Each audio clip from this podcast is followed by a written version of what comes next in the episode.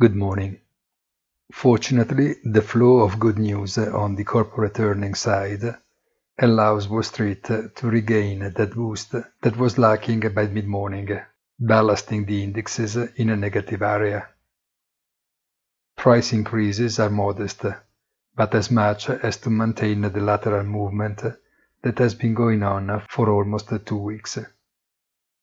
The yield curve, in America as well as in Europe, goes back a few basis points, an indirect effect of the persistent appeal of equities or the lack of allure of a risk-return ratio for bonds, even and above all, even and above all, when appraised in real terms, that is, net of inflation.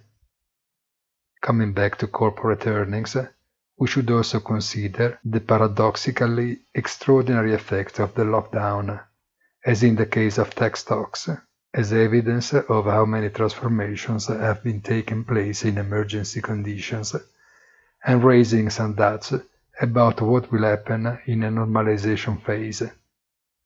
But all this does not prevent from closing even the month of April with a positive round number. Have a very nice weekend and remember in late afternoon our weekly commentary Il punto della settimana